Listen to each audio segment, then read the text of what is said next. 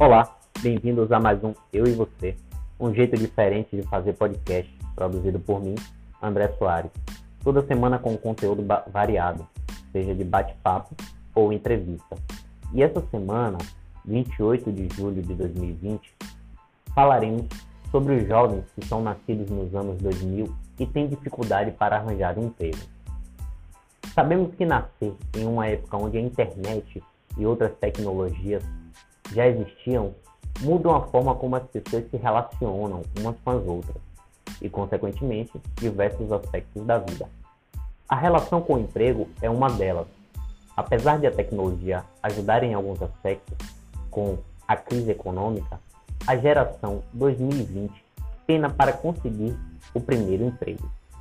A crise que atingiu a geração 2020 pode atrapalhar o rendimento futuro desses jovens, que não conseguem o primeiro emprego adequado.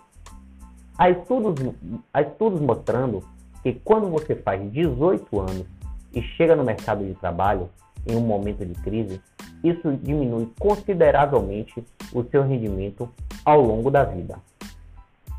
Com dificuldades para entrar no mercado de trabalho, os jovens são os mais afetados pelo desemprego, situação que piora em tempos de pandemia.